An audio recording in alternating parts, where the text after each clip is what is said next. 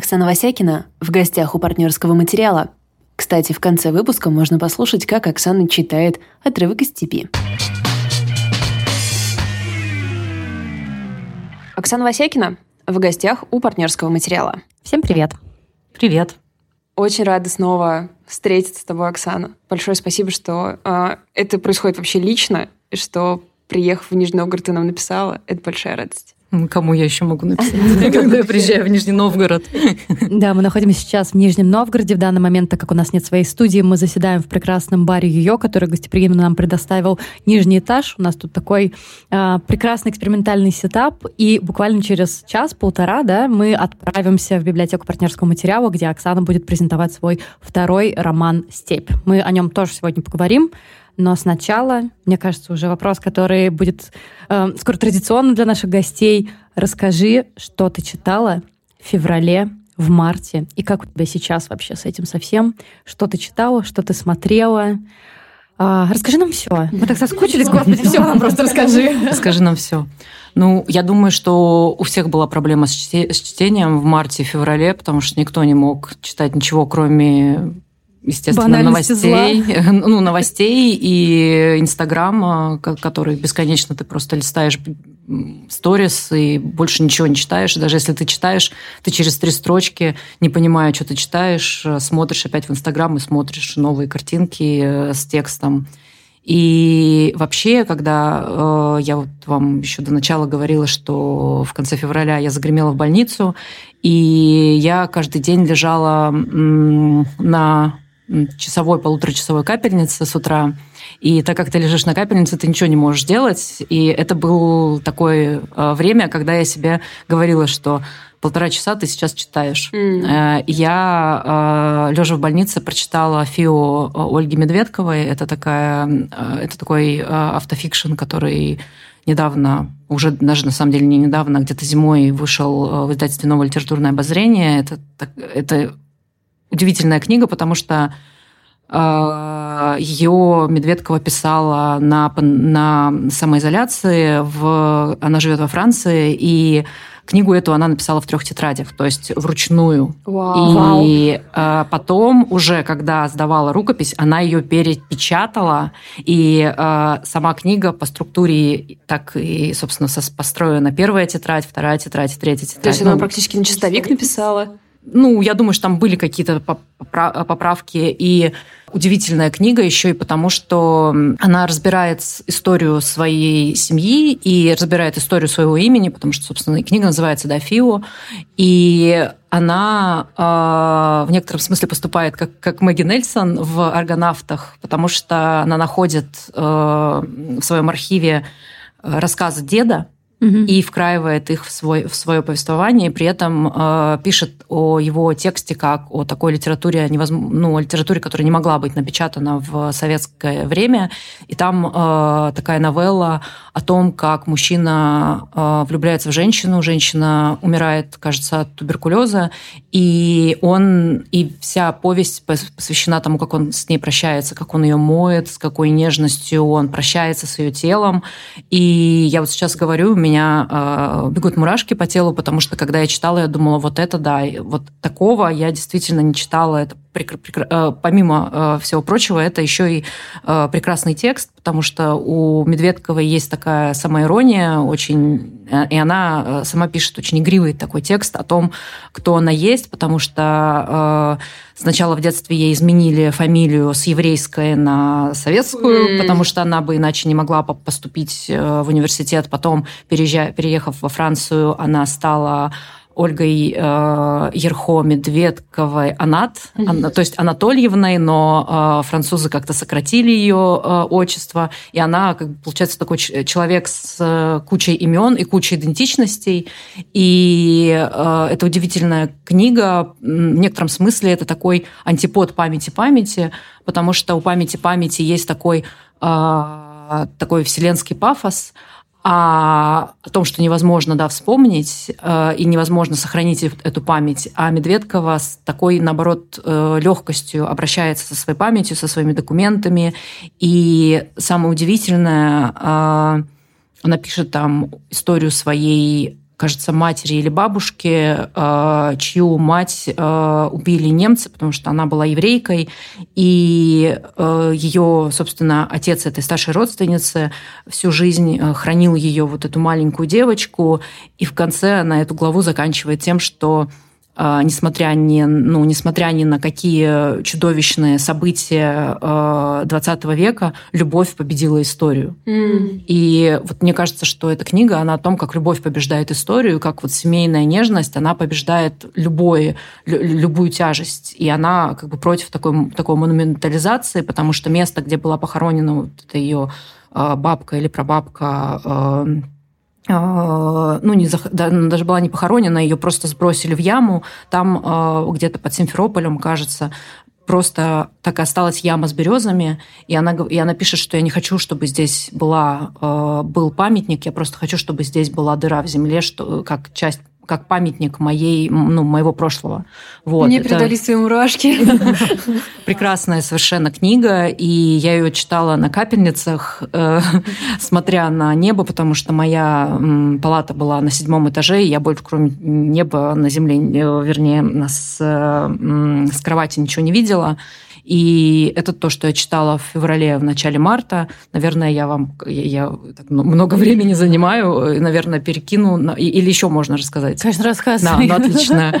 А, и я, я, у меня произошло такое погружение в блокадные и военные записки Лидии Гинзбург, в которых она описывает э, характеры э, своих коллег, советских писателей, которые проживают э, Великую Отечественную войну и проживают блокаду. И она очень много пишет о цензуре, о том, как вообще работает цензура. И здесь, конечно, я даже процитировать не смогу, потому что Гинзбург э, имела такой очень тяжелый, навороченный слог, но я по мере того, как читала эти тексты, я их э, постила отрывочками в своем телеграм-канале, особенно то, что мне казалось э, созвучным с тем, что сейчас с нами происходит. И я обратилась, э, на самом деле, не специально, так получилось. Э, в издательстве «Либра» вышел, вышла книга «Лошадки Тарквини». Это роман, из раннего, ранний роман Маргарет Дюрас. Дюрас переводили в французская писательница 20 века. Она была дико популярна в 80 80-е, 80-е именно в Европе и Америке, но в России ее перевели пару раз в, 90, в конце 90-х и в нулевых. Вот сейчас вышел роман э, про... Э, все ее романы были автобиографическими, но настолько, насколько в 20 веке можно mm-hmm. было писать автобиографические романы. И это история о том, как э, группа интеллигентов, писателей отдыхает э, в, в Италии, и они мучаются от жары, и все... Э, э, эта книга полностью состоит из диалогов, а я вообще ненавижу диалоги. Отличный выбор чтения. Да, Я вообще терпеть не могу диалоги, потому что меня начинает укачивать. Я думаю, боже мой, кто, что говорит, объясните. Мне приходится по несколько раз перечитывать, но из-за того, что раз упоительно, э, упоительно писала, э, я не могла от этого оторваться. И удивительным образом она тоже совпала с моим таким ощущением текущих событий, потому что от текущих событий, потому что эта компания отдыхает э, в горах э, в Италии, и буквально в день, когда они приезжают туда отдыхать, юный 23-летний сапер пытался разминировать бомб, мины с, с войны, оставшиеся с войны, которые были буквально там несколько лет назад, и он погиб.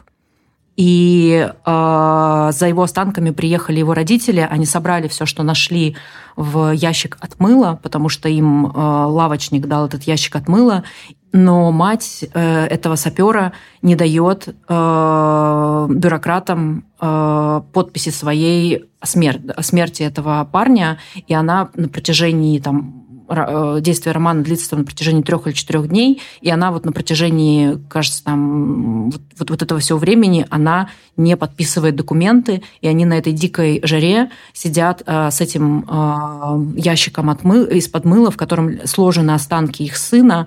Она сидит как каменное, э, как каменное изваяние, она не плачет и не разговаривает, и не ест, она просто вот такое как бы окаменевшее, окаменевшее материнское горе. И, э, а в это время в, э, в курортном городке все переживают, потому что э, из-за вот этой трагедии нельзя сходить на танцы, потому что отменили танцы. И, э, и параллельно с этим разворачивается сюжет такого как бы Дюрас очень много, думая, очень много думала о, о сложных э, отношениях между людьми, и как раз мы наблюдаем за тем, как главная героиня, которая списана, собственно, с писательницы, она в давних отношениях со своим мужем, у нее есть ребенок, маленький мальчик, его так и зовут мальчик, потом в конце появляется его имя, Э, как она страдает от жары, от э, неудовлетворенности отношениями с мужем. Она в итоге ему изменяет э, с первым вот попавшимся мужчиной, который появляется там у них на курорте.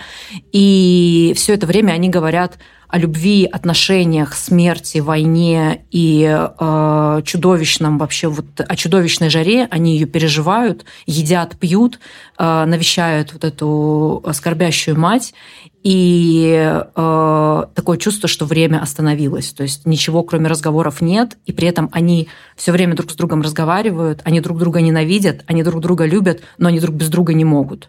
И э, я его читала и думала, господи, как вообще все мне откликается. И она буквально, да, недавно вышла чуть ли вот не месяц назад, и я ее сразу, я очень ее ждала, потому что Дюрас у нас плохо как-то, ну, люб, ну, в смысле, мало о ней знают, но она при этом была прекрасная писательница, и сразу после того, как я дочитала «Лошадок Тарквини», я пошла на сайт букиниста и купила ее в нулевых изданный, э, изданный роман «Любовник». Но это просто потрясающая книга.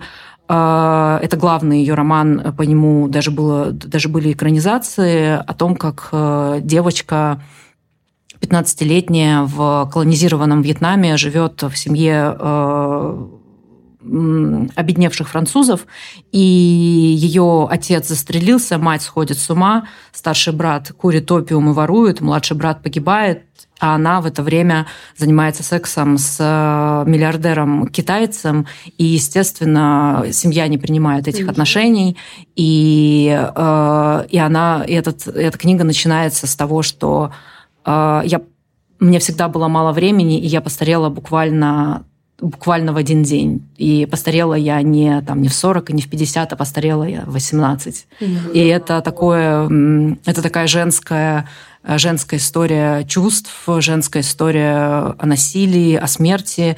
И если вы будете читать, ну, я думаю, что можно где-то в интернете этот, этот текст прочитать, переведенный, потому что у букинистов сейчас эти книги стоят по 4 тысячи рублей. Неплохо. Неплохо. Букинисты неплохо на нас зарабатывают, да, особенно на таких, как я. Но я купила за 300, э, потому что я нашла самую последнюю книгу э, в магазине «Москва». И да, и там интересно то, как она меняет постоянно точку повествования. То есть она то пишет о себе в третьем лице, то от первого лица, то вообще как будто бы снимает э, это про это все кино, и особенно это, ну, мне особенно нравится такая проза, потому что у нас сейчас все, все ругаются, что вот автофикшн такой непонятный, да, непонятно, о чем он там написан, непонятно, вот эта гибридность появляется, да, и всех это бесит, но при этом в 80 э, там, по-моему, роман был написан в 70-е или 80-е, или даже, если не, не ошибаюсь, то, ну, вот э, Дюра сделала это намного раньше, и э, ее это вообще не пугало, и при этом этот роман стал ну, супер продаваемым. Это книга, которая э, прославила Дюрас. Вот. А вот скажи, ты смотри, все говоришь, что все, что ты пересказываешь, да, кажется, что это все невероятно соотносится с моментом, и ты говоришь, что тебе все откликается, и мне кажется, мы тоже, в общем-то, провели все это время, говоря, что все книжки про сейчас. И вот как ты думаешь, это у нас фокус сейчас такой, что мы во всем выискиваем, или на самом деле моя последняя мысль была в том, что на самом деле вся литература все это время была про одно и то же, но мы просто такие не очень понятно про что, что вы имеете в виду это ужасная и прекрасная теория одновременно, mm-hmm. Валь, что мы все просто были слепые, а теперь такие, mm-hmm. а, то, так, так вот, о чем, о чем речь. Да, да, но я думаю, что второй вариант, вот как раз мне кажется, что всегда, э, э, мне кажется, хорошая литература, она всегда об экстремальном опыте. Вот. И неважно, да, этот опыт, он, ну, как, как и с какой точки он проживается, но, к несчастью, да, мы были слепы к нему в литературе. И раньше мы это читали, там, те же «Лошадки Тарквини», наверное, когда-то я бы прочитала просто как скучный как скучный романчик о том, как э, писатели приехали отдыхать и скучают, mm-hmm. и нашла бы, наверное, там другие какие-то смыслы, но теперь, конечно, этот взорва- разорвавшийся на мине молодой сапер и его э, скорбящая мать для меня стать становится эмблемой совершенно вот э, другого вот опыта, в котором мы сейчас живем. Да. Я предлагаю подбираться к степи. Что сидим-то? Давайте, сидим? Давайте подбираться. Да, да. Твой второй роман. Ты да. нам до того говорила, что 300 предзаказов, да, если я не путаю. Ну, там что-то, да, около того. Это вообще, это очень-очень круто. И у нас возник вопрос, а, ты когда его писала? Или ты когда к нему готовилась? Он наверняка требовал большое количество mm-hmm. ресерча. Что ты читала? Или, может быть, смотрела. Угу. Мы ну, знаем из э, «Комсомольской правды», что ты Круга слушала. Да, «Комсомольская правда» сделала мне а, роскошное паблисити. У меня есть, на самом деле, у меня теперь есть два таких а, два опыта такого паблисити. Это «Комсомольская правда» Тверь и «Экспресс-газета». А, прожита на... жизнь не зря. Да, жизнь моя прожита не зря. Причем самое смешное, там я полуголая э, на фотографии, потому что, ну, вы, наверное, знаете по фоткам, что я обычно закрыта очень, ну, одеваюсь всегда очень сдержанно, но у меня есть единственная фотография в Фейсбуке, где я сижу в майке и трусах, и видно мою ногу. И я сижу, причем с открытыми плечами, и вот люди, которые подбирали фотографию, видимо, они вот они-то провели очень конкретный ресерч. Вот. И там а, они напечатали на весь разворот эту фотографию с надписью «Современные поэтессы пишут о месячных», там вот это все о крови, насилии и вот этом всем. И у меня есть приятель, э, ну, знакомый мой, который... Э, мы с ним периодически встречаемся в городе, и он меня увидел и сказал, «Васякина, я тебя недавно видел в метро, потому что какой-то дед открыл газету, а там ты. Господи, и... я, я испугалась, что там будет другое продолжение, извините. Нет, там дед, дед, дед открыл газету, и я увидел тебя, и я сказала, ты знаешь, я тоже видела этот материал, но я его увидела в digital-версии этой газеты, поэтому да, вот тут у меня как бы сложно, сложный, э, сложная история. Оф. Но если говорить о том, что я читала, дело в том, что мне кажется, что к этой книге я готовилась ну, почти вот 8 лет. Э, Тут шутка повисла в воздухе. Да, шутка повисла в воздухе, и потому что отец умер в 2014 году, осенью, в сентябре, и я ему посвятила несколько стихотворений, которые вошли в книгу «Ветер ярости», которые вошли в книгу «Женская проза». Но это поэтические книги, и я всегда чувствовала, что я хочу написать книгу вот о, об отце прямо вот в таком в конкретном таком э, формате, а не формате каких-то обрывочных стихов. И поэтому все, что я читала до этого, мне кажется, все туда ушло. И, конечно, когда я уже начала писать, я читала, ой, я смотрела бригаду, mm-hmm. я, пересма, я пересмотрела всю бригаду, при этом я в этот момент была, э, я поставила прививку от коронавируса, э, и я лежала на диване э, с температурой 38, там что-то и 4, и одну за одной смотрела серии э, про Сашу Белого. Вот. И я читала, естественно, Шаламова, и читала Хлебникова, и э, читала книгу Гелиоти «Воры», такая толстенькая, мне кажется, у вас в библиотеке mm-hmm, она тоже есть. есть. Я видела где-то на фотографиях. Да, это вот, собственно, был мой такой какой-то ну, основной, э, основной ресерч. Ну, может быть, я что-то гуглила про татуировки тюремные, что-то смотрела про ВИЧ, СПИД, потому что большая глава посвящена э, ВИЧ, СПИД, но так как у нас нет э, нормальных книг про ВИЧ, СПИД, только сейчас, вот я знаю, есть Кинопоиск объявил, что они сняли фильм про нулевого пациента. Угу. Это история про трагедию в Элисте, когда около ста детей заразили ВИЧ э, нечаянно, ну не нечаянно, а потому что просто была не, не, информации не, не было информации, и был, э, эта проблема была связана с тем, что не было как сказать, оборудование типа шприцов. Ну, mm. то есть всех просто то ли прокололи одним шприцом, то ли сделали переливание через одну, через, через один какой-то аппарат. И поэтому, ну, это, собственно, экономическое, да, это последствия экономические были, вернее, экономических проблем. Вот. И я слушала подкаст э, Риты Чаловой «Одни плюсы» про про ВИЧ-активизм и про людей, которые живут с ВИЧ, или про людей, которые были родственниками тех, кто погиб от ВИЧ. И у нас еще есть, вышел не так давно логос, посвященный тоже пандемиям, потому что у нас э, как раз началась пандемия коронавируса, и Второй, э, это был двойной логос, и второй был посвящен как раз э, эпидемии ВИЧ. И меня на самом деле напугало, что у нас так мало э, книг про российский контекст, при учете того, что мы живем в ситуации скрытой эпидемии ВИЧ-инфекции. И я, конечно, снова призадумалась вообще о том, как все у нас сложно. И, в общем, да.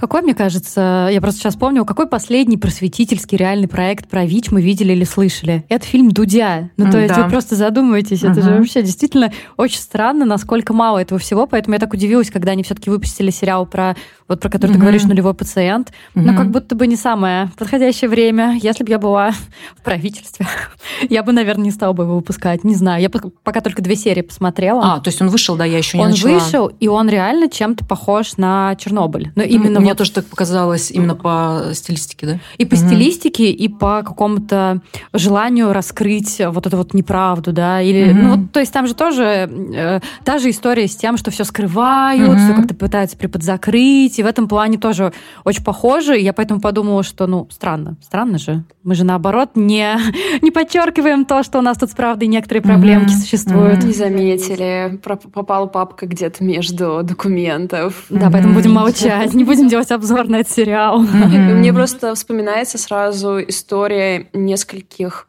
год назад, полтора года назад, когда в каком-то городе детей заразили гепатитом, по-моему, гепатитом, да, а, и там родители давали показания о том, что медсестры были без перчаток, что угу. они меняли шприцы и все такое, и там заразилось очень-очень много детей, угу. причем они были в онкологической клинике, то есть они уже и без того были в очень высокой группе риска, и все это как-то исчезло из поля, и поэтому э, кажется, что все это совершенно не, тер... не уходит из нашей жизни. То есть это история про что-то очень давнее, но ты права насчет да, скрытой эпидемии, что вообще-то ничего не было сделано со... с тех времен. То есть, ну, вроде как, да, есть какие-то правила, что вы должны мыть руки и надевать перчатки.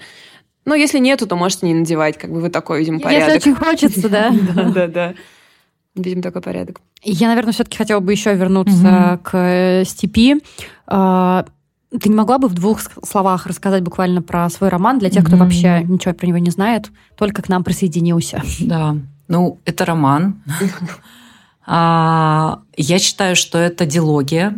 А, это вторая часть Крани. Кстати, я пишу третью часть, то есть это будет трилогия, угу. потому что на Горьком я прочитала, что уже э, якобы я закрываю mm. степью свою идеологию. На самом Считали деле просто родители да. такие, ну, видимо... Да, ну, видимо, двое родителей. Да, да. Ну, а у меня есть одна приятельница, которая шутит, что сколько у меня есть мертвых родственников, столько у меня будет книг. Вот, в некотором смысле эта шутка, да, хорошая, и, и, в, и в этой шутке есть доля правды достаточно большая. Вот. А, да, эта книга посвящена а, моему отцу, но она не совсем посвящена моему отцу, она про моего отца, и а, когда я думала о том вообще, что это может быть э, за книга, я поняла, что мне опять нужно писать road story, потому что рано это road story про то, как женщина везет из одного города в другой э, урну с прахом. Мой отец всю жизнь просидел за баранкой э, автомобиля. В армии он был э, водителем грузовика. После армии он был водителем, таксистом, водителем каких-то там шишек в городе. И перед смертью он 10 лет водил грузовик, он был дальнобойщиком. И эта история я считаю, что эта история на самом деле о мужчинах э, его поколения, родившихся в конце 60-х, начале 70-х, чья юность пришлась на 90-е и, и, и перестройку, потому что многие из них были инфицированы именно маскулинными мифами и Э, связанными с тем же бандитизмом, поэтому там возникает Михаил Круг, потому что мой отец до смерти слушал Михаила Круга, несмотря на то, что он больше не был связан никак с, напрямую с преступным миром. И мне хотелось показать, как э, как вот эти маскулинные мифы, которые, которыми были заряжены эти мужчины, как они, с одной стороны, их разрушают, а с другой стороны, разрушают все вокруг. И, сам, и последняя предпоследняя, кажется, глава, а, она мне в некотором смысле рифмуется вообще с тем, что там, что, с тем, что сейчас да, происходит. Там отец вместе, отец с обрезом а, врывается в квартиру для того, чтобы забрать свою дочь и свою жену с какой-то вечеринки. И мне кажется, что вот э, это такой, эта книга, с одной стороны, предисловие, а с другой стороны, комментарий вот к тому, в чем мы сейчас живем. И когда я ее писала, я ее писала, если честно, в каком-то таком паническом раже, потому что у меня было чувство, что если я ее сейчас не допишу, у меня не будет возможности ее дописать. Mm-hmm. И я ее написала очень быстро. Мы, э, я ее начала писать в Казани, кстати, в в мае и закончила писать 1 октября. Я 1 октября уже отправила рукопись э, в издательство. А здесь как быстро вообще? Да, э, при, при этом в мае я вот ее начала писать и написала две главы. Э, в июне, вот весь май я там что-то как-то валандалась, июнь я тоже как-то валандалась, в итоге в июле, августе сентябре я ее прям дописывала. Ну, тут еще вопрос в том, что я понимала, что я хочу написать, это важно. Когда ты не понимаешь, что ты хочешь написать, тебе нужно намного больше времени, и эта книга, конечно, не похожа на рану э, и по языку, и если вы читали, вы, ну, вы наверное, подтвердите это, этот, э, это, это мое предположение, но э, истории, они между собой переплетаются, потому что мать и отец, и Плюс э, эту книгу я писала с большей легкостью, потому что я уже как-то поняла, как писать прозу. А до этого-то я такая пишу рану и не понимаю, что я делаю. И, типа, боже, что я делаю? Кажется, я пишу роман, а может быть, все-таки нет. Я как-то вот... Э, там есть такая неуверенность в ране, потому что я еще не очень понимала, как себя чувствовать в таком большом тексте. А здесь у меня уже было понимание, что вот, я пишу роман, у меня вот такая точка отсчета, вот здесь я так сделаю, вот сюда нужно, нужно съездить в Астрахань. Я ездила в Астрахань, место, где, где родился и умер отец. И я ездила в такую экспедицию туда, э, изучать там э, и в музей ходила, и хотела попасть в спеццентр, но так я до него и не дошла, но я просто бродила по, по Волге, ездила в Дельту, в место, где жил мой дед, и где мы с отцом тоже проводили время. И это был такой ну, уже э, я уже подошла к э, книге скорее как профессионалка. Mm-hmm. То есть я такая, все, я писательница, я пишу книгу. Вот. И я думаю, что это тоже чувствуется в, в, романе, что он уже более, более умелый, не, не, не такой аккуратный, как рано. Я сегодня разговаривала с читательницей как раз у нас в библиотеке. Она собирается на презентацию, и она говорила, что рану... Э, ну, она очень сильно обожает рану, и она говорит, я очень жду Э, когда я сейчас ну, набрала степь как раз, mm-hmm. я очень жду, когда начну ее читать, но в то же время я э, очень боюсь, что снова будет э, такое обнажение всего. И я с ней обсуждала, что как раз э, и в отзывах я вижу, да, что он более художественный, что там больше дистанция, и она как будто с радостью схватила и побежала. Что вроде как я очень этого хочу, но вроде как я не готова снова так сильно себя расковыривать, потому что мы с ней обсуждали, что любая девушка, которая читала рану, она... не только девушка девушка, кстати. Да, ну, я имею в виду именно связку дочери и матери, вот эту историю. У, каждой, у каждой есть что поковырять в этом месте, и такая, вроде, я очень жду, но я очень рада, что здесь мне предстоит небольшое, небольшая дистанция. Но мне было очень плохо после того, как я прочитала рану. Спасибо. Да, Нет, мне было хорошо, но я помню, что мне было просто супер плохо, поэтому я вот тоже, когда э, про это прочитала, я подумала, что ну вот, может, мне будет полегче. Чуть-чуть, да, полегче. И я подумала о том, что тупые шутки, которые могут тебе теперь говорить, кого ты любишь больше, папу или папу. Да, да, да. Я не первая, да? Это я сама уже шучу. Это тоже моя шутка, да. Но у меня был разговор с Женей Власенко, когда я дописала книгу, я ходила к ней на новогоднюю какую-то зум-вечеринку и сказала, что вот степь, она другая, и она сказала, если мне не будет так же больно, как при чтении раны, это окей. Я сказала, ну не будет так же больно, но будет так же ну, неприятно все равно будет. Вот я, видимо, спонсор неприятностей. Ну ты нас закалила уже. На самом деле это как-то, да, если чуть-чуть даже полегче, чем после чтения раны, то уже отлично. А вот э, понятно, что э, мы приехали в такую точку, где сейчас по-другому начну, что казалось, то есть ты исследуешь а, момент вот этой, как мускулинность отравила это поколение, и у нас было же ощущение, мне кажется, у всех, что как будто бы вот за двухтысячные, за десятые немножко с парней сняли обязанность быть э, ну, чуть-чуть, да. немножко мускулинным. Ну, то есть как бы выбор появился, можешь и не быть, и все равно тебя из общества не выгонят. Вот. Но мы при этом на всех парах въехали в самое мускулинное, что вообще может произойти – а, как бы, как ты вообще воспринимаешь неожиданную актуализацию этой темы в твоей книге? То есть ты же не писала ее для того, чтобы мы теперь подумали снова про то, а, что маскулинность делает не только с мужчинами, но и, блин, со всем, что вокруг них. А вокруг них мы вообще со своей жизнью. Ну, э, э, я чувствовала, что необходимо прям написать эту книгу, потому что я чувствовала, что что-то происходит, да, mm. говорят же, что вот в воздухе yeah. летает, витает, и я чувствовала, что действительно в воздухе витает, и есть вот этот последний мой, последняя моя возможность э, это ухватить, и это как-то переработать. С другой стороны, вот ты говоришь, что в нулевых и в десятых, и уже как бы уже в двадцатых, даже в начале двадцатых была возможность у парней э, быть не такими токсичными, да, э, но мне кажется, мы говорим все равно о классе определенном.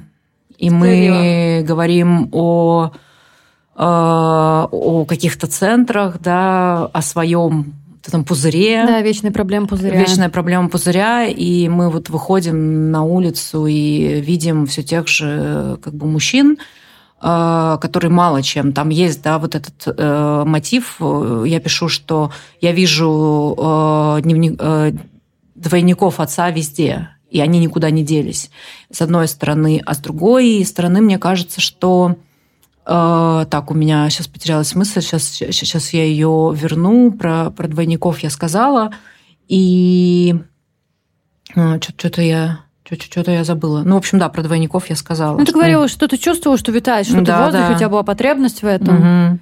Я ничего вот не чувствовала. Я всегда так завидую всем, кто говорит, я чувствовала, что угу. какой-то пиздец идет. Угу. Я ничего не чувствовала.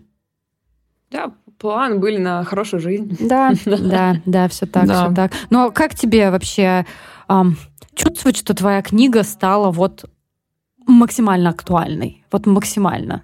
Когда ты это не планировала? Это такой немножко наивный вопрос, конечно. А, ну, мне кажется, мне кажется, она была бы актуальна даже и если бы 24 февраля не произошло. Вот, поэтому... Она стала остро актуальной, да, вот так я скажу. Да, остро актуальной. Ну, я не могу сейчас оценить ее актуальность. Мы, наверное, можем... В смысле, она актуальна действительно, но ее пока не все прочитали, и поэтому как бы мало подтверждения этой актуальности, потому что я понимаю, что сейчас как бы вся повестка, она находится в другой стороне. Я понимаю, что сейчас э, больше там читают э, того же Эпле, да, потому что все сразу ринулись читать Эпле. Вот. И пока пока на художественную прозу, на, на художественные тексты, видимо, ну, не хватает у людей э, внимания или сил, и все действительно начали копаться в прошлом и пытаться понять вообще, что, что, что мы сделали не так в прошлом и что мы не замечали в прошлом, что вот сейчас мы живем в таком настоящем. Вот, но, ну, в общем, как-то так. Я еще хочу один немного э, умиротворяющий, может, вопрос. Да, Э, пожалуйста. Особенно э, я про него много думала после того, как ты выкладывала фотографии, где ты в лесу, у тебя там семинар. А, Я в нашей паре известный любитель натуралистического фикшена, nature fiction. И в Ране у тебя было много природы, и в степи, и я в каждой книжке, после того, как я прочла «Выгон», в каждой книжке ищу какого-то вот этого природного с человеком эм, мэшапа Мгм. такого. То есть мне прям очень сильно это хочется, и я вижу, что и ты мы с тобой как-то с тобой обсуждали книжку про грибы, которая мне Мгм. тогда не понравилась, как же она о грибах и А, скорби. о гриб- о грибах и скорби, Да, да. путь, Лонгбук, путь через кажется. лес, да, Мгм. путь через лес о грибах и скорби. То есть я знаю, что ты тоже там читаешь э, такую литературу. Ам, есть ли я даже не знаю, как-то у тебя ощущение, что она в России может прижиться, что у нас будет больше писательниц, которые будут про это писать, потому что кажется, что это какое-то такое место, может быть... Вакантная? Ну да, Или- помимо этого, оно еще просто даже место спокойствия какого-то. То есть лес, Да, он ведь не- конечно. ну, то есть, в смысле, если его не вырубили, он никуда не делся. Он как был при нашей бабушке, при нашей маме и при нас. И потом после нас останется. Да, можешь порассуждать об этой литературе, как ты вообще ее воспринимаешь и видишь? Э, Я вообще обожаю литературу о природе. Я обожаю писать о природе. Если бы мне бы можно было писать только о природе, я бы только бы писала про то, как эта гусеница ползет через тропинку. Знаете, вот я, не знаю, посвятила бы роман тому, как гусеница ползет через тропинку, а я просто сижу на скамеечке и смотрю, как это делает, и деды бегут, а я им не разрешаю эту гусеницу давить. Знаете, вот такое, типа, бегите в, в круг. Я вижу, что большой интерес э, к, приро... к письму о природе, и это действительно такой остров. э, Это, с одной стороны, феминистский, да, такой остров, потому что э, много в, в этом, ну, природу часто вот в этой дихотомии культура и природа, у природы всегда такой феминный аспект, потому Мгм. что культура, она как бы бесконечно захватывает, колониально, а природа, она захвачена, либо она все равно находит другие способы взаимодействовать с этой культурой, да, там, не знаю, как метафора, э, вот вам асфальт, но все равно какой-нибудь тополек через него и, и- и пролезет. И э, я, например, знаю, что у нас был курс э, в школе литературных практик про nature writing. Э, я там вела очень маленький блог, но я не вела про, про, про письмо о природе. И вот, например, сейчас будет э, резиденция в Переделке на, в августе. Она тоже будет посвящена nature writing. То есть эта тема вообще, в принципе, очень актуальна. И у меня со мной работают девчонки, например, вот Лера Бабицкая, такая молодая писательница, она прям пишет про плесень, про грибы, про... Она пишет пока что эссе и рассказы, но я, она дико талантливая, я надеюсь на то, что она э, ну, как бы распишется и найдет вот эту вот э, какой-то э, больше силы и будет писать больше и больше и больше, потому что у нее прям э, такой уже, как сказать, взгляд уже не антропоцентрический, то есть она находится в в, в каком-то, не знаю, волшебном контакте там, с той же плесенью.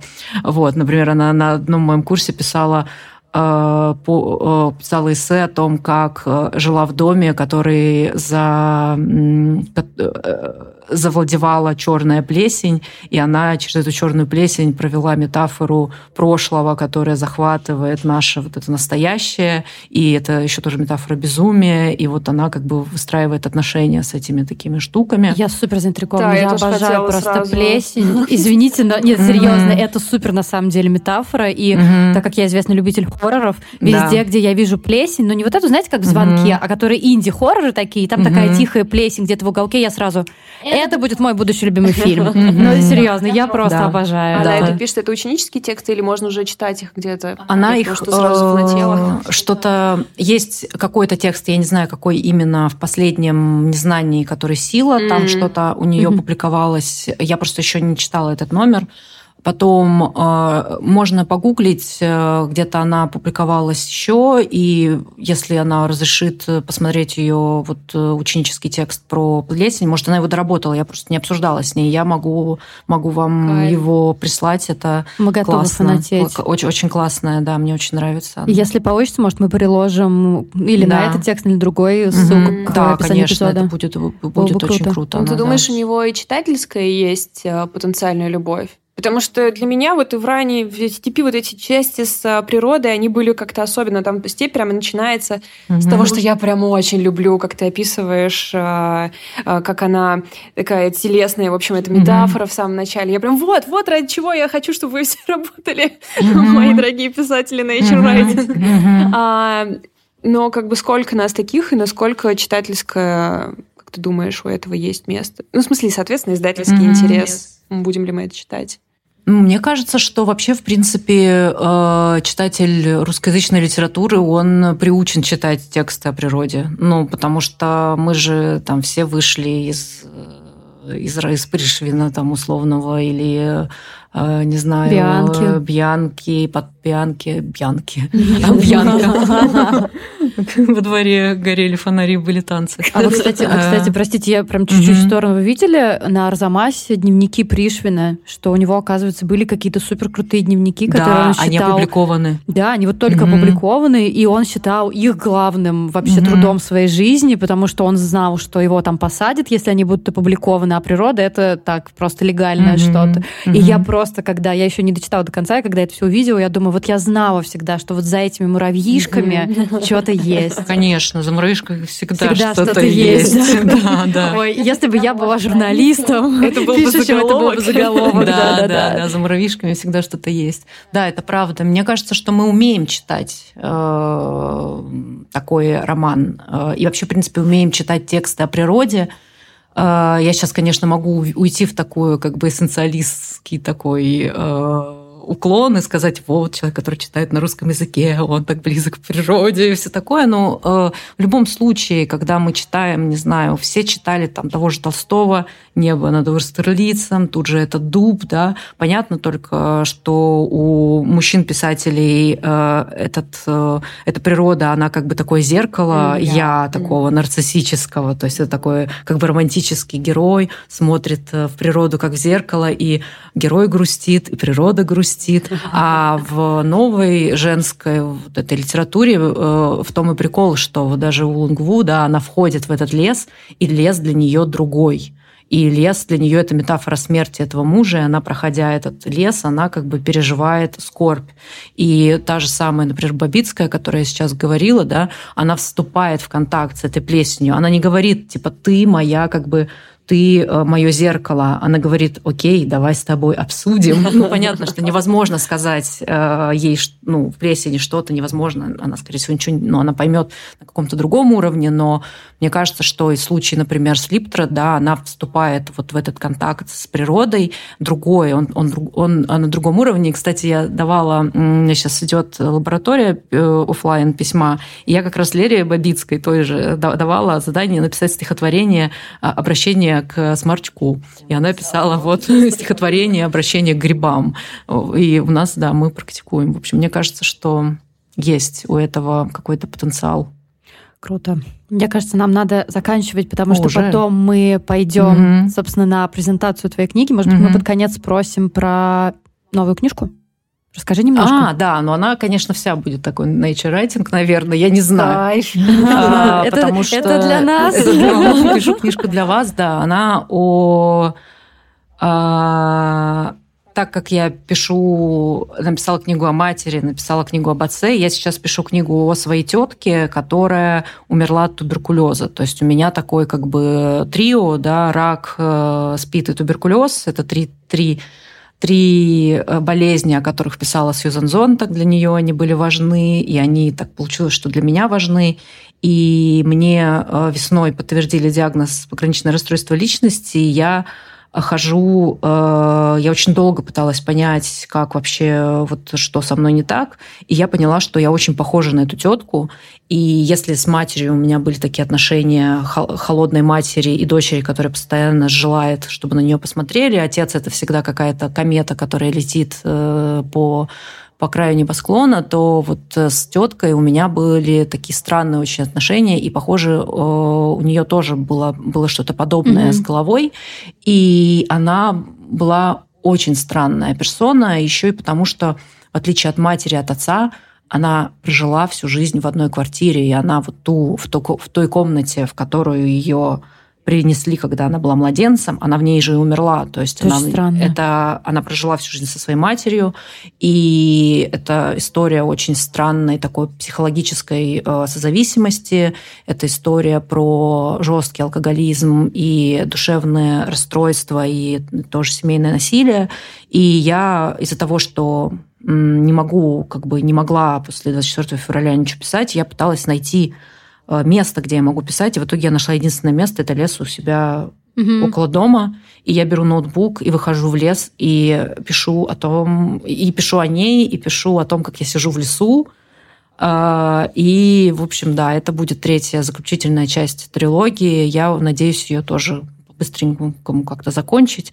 Жена э, шутит, что я буду скоро феминистским Пелевиным. Вот. Э, но я надеюсь, я думаю, что бедные мои читатели, потому что они не успевают прочитать рано, уже степь вышла, степь они еще только, а, там еще это новая чего книга. не успевают? Ты такой же, как ты пишешь по 400 страниц. Не, ну я не пишу, да, по 400 страниц, но вот получается, что у меня, если все будет как-то более-менее складываться с книжной индустрией, то теоретически, вот если я в октябре сдам рукопись, то получается э, в марте, может быть, в апреле эта книга выйдет, и получится вот, вот как-то так. Такая я история. просто Хоть сейчас... какие-то хорошие новости вообще. Да, вообще. Мне просто появился о чем мечтать. Сижу в лесу, пишу о том, как я пишу. Это просто как будто бы э, для, для меня. Да, тогда. Слушай, а тоже вот напоследок mm-hmm. ты нам сейчас перед записью рассказывала.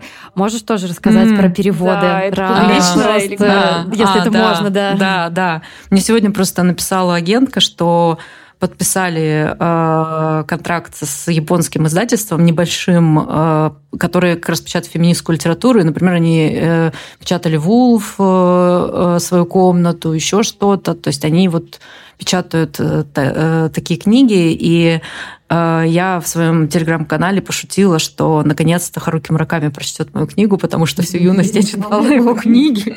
Вот, и для меня это такое... Мне когда сказали, что идут переговоры, я была дико рада, потому что вот японский... В японский это прям что-то что вот такое.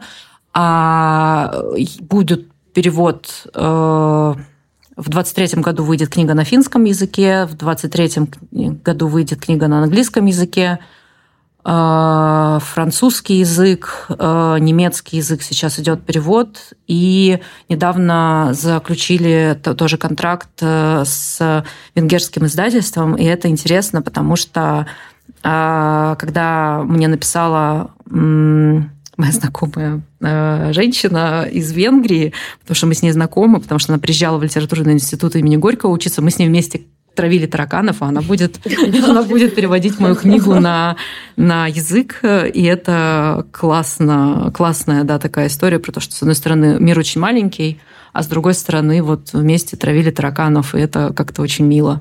Вот такая история Ураны. Пока что это получается сколько языков, да, шесть, шесть я насчитала. Шесть языков она будет переводиться, и я надеюсь, что у нее будет, будет хороший, долгий путь. Ну и сейчас уже у нее на русском языке 11 тысяч экземпляров тираж. То есть она действительно такой как бы бестселлер в своем сегменте. Даже не в своем вообще-то сегменте. Вообще, да. 11 тысяч – это просто привет всем, кто думает, что популярная литература выглядит каким-то определенным образом. Это угу, доказательство того, что вообще-то нет. Вообще-то нас угу. много тех, кто хочет как бы серьезнее что-то. Угу. Но мне кажется, что мы в нашей библиотеке уже сделали все, чтобы все прочитали рану. Угу. Это мы можем как бы пока оставить на поток и перейдем. Закатываем рукава к степи. Да, да, да. Теперь мы будем работать над этой книгой, чтобы все-все-все ее прочитали.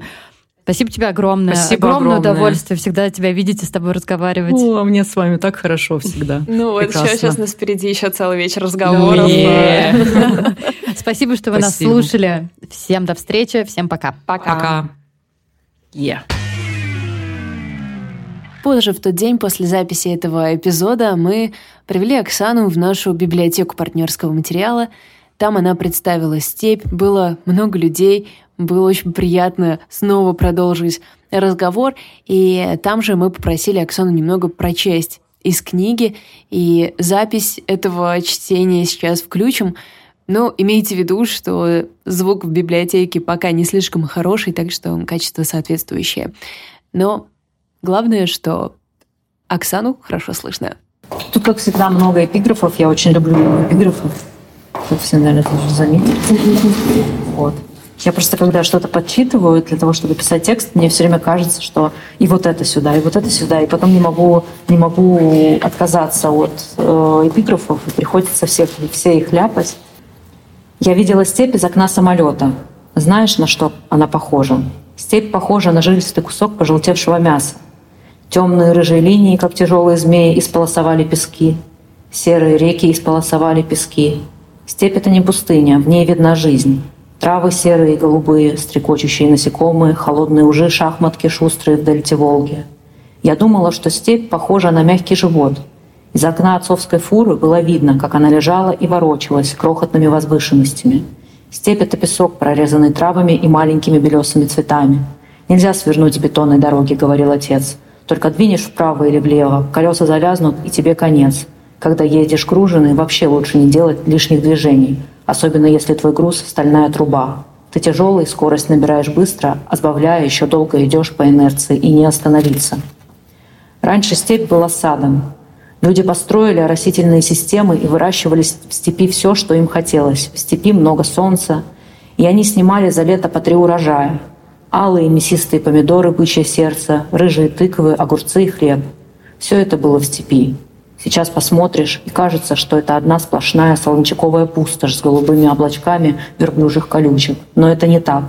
Если степи дать воду, она на многое способна. Потом люди ушли. Ну как ушли? Люди перестали заниматься этой землей. Настало другое время. Совхозы развалились, как распадается луковая шелуха. Но трубы от растительных систем остались. Они стали ничьими. Они остались как простые вещи, схороненные в песке и степных травах. Ночь в степи оглушительна. Она черная, и стрекот в ней такой, стоит такой, что вонзается в твое тело тысячу игл. Спать в ней тяжело. Она как будто вся набрасывается на тебя. Ночная степь — это войско лучников, направивших на тебя свои черные электрические стрелы. Трава все шепчет, шепчет о страшной опасности, сверчки вопят. И ночная духота делает твое тело осязаемым для тебя самой. Тебя словно кровью обливают в ночной степи. Дурман от остывающей полыни и болиголова сливается запахом твоего пота и других солоноватых выделений. В ночной степи ты знаешь свое тело на скудных и стертых простынях. От этого страшно и мучительно болит голова. Ветер приносит запах гари и дерьма. Степь наступает, и ты в кабине грузовой машины лежишь как голая, глядя в черное окно. Насекомые в степи стрекочут, но их не видно. Птицы в степи пролетят, заигравшись, и исчезнут в небе в далекой тишине. В степи нет ничего, за что можно зацепиться глазу. И в степи есть только даль. Иногда ветер принесет обрывок пластикового стаканчика, поднимешь его, и он рассыпается у тебя на ладони, как древний пергамент. В степи все рассыпается и тлеет. Отец выбрасывал окурки и бутылки из дю... Отец выбрасывал окурки и бутылки от дюшеса прямо из окна. Я спросила, почему так? Он ответил, что степь заберет. Степь все забирала, и непонятно, куда оно все девалось. Все в ней рассыпалось и гибло, как если бы она была полем губительного звука, который на молекулярном уровне разрушает любой объект, который в нее попадает. Спасибо. Спасибо вам.